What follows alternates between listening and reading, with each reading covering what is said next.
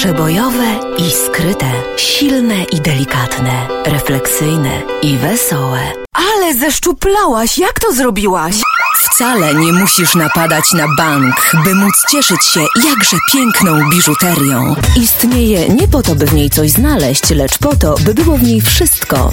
Torebka. Myślałam, że go dobrze znam. Do ostatniego weekendu. Pokazał mi swoje nowe oblicze. Zachwyciłam się! Połączmy się jeszcze z Robertem, który rozmawia z panią Anną, właścicielką gabinetu kosmetycznego. A ty mnie na wyspy szczęśliwe zawieść.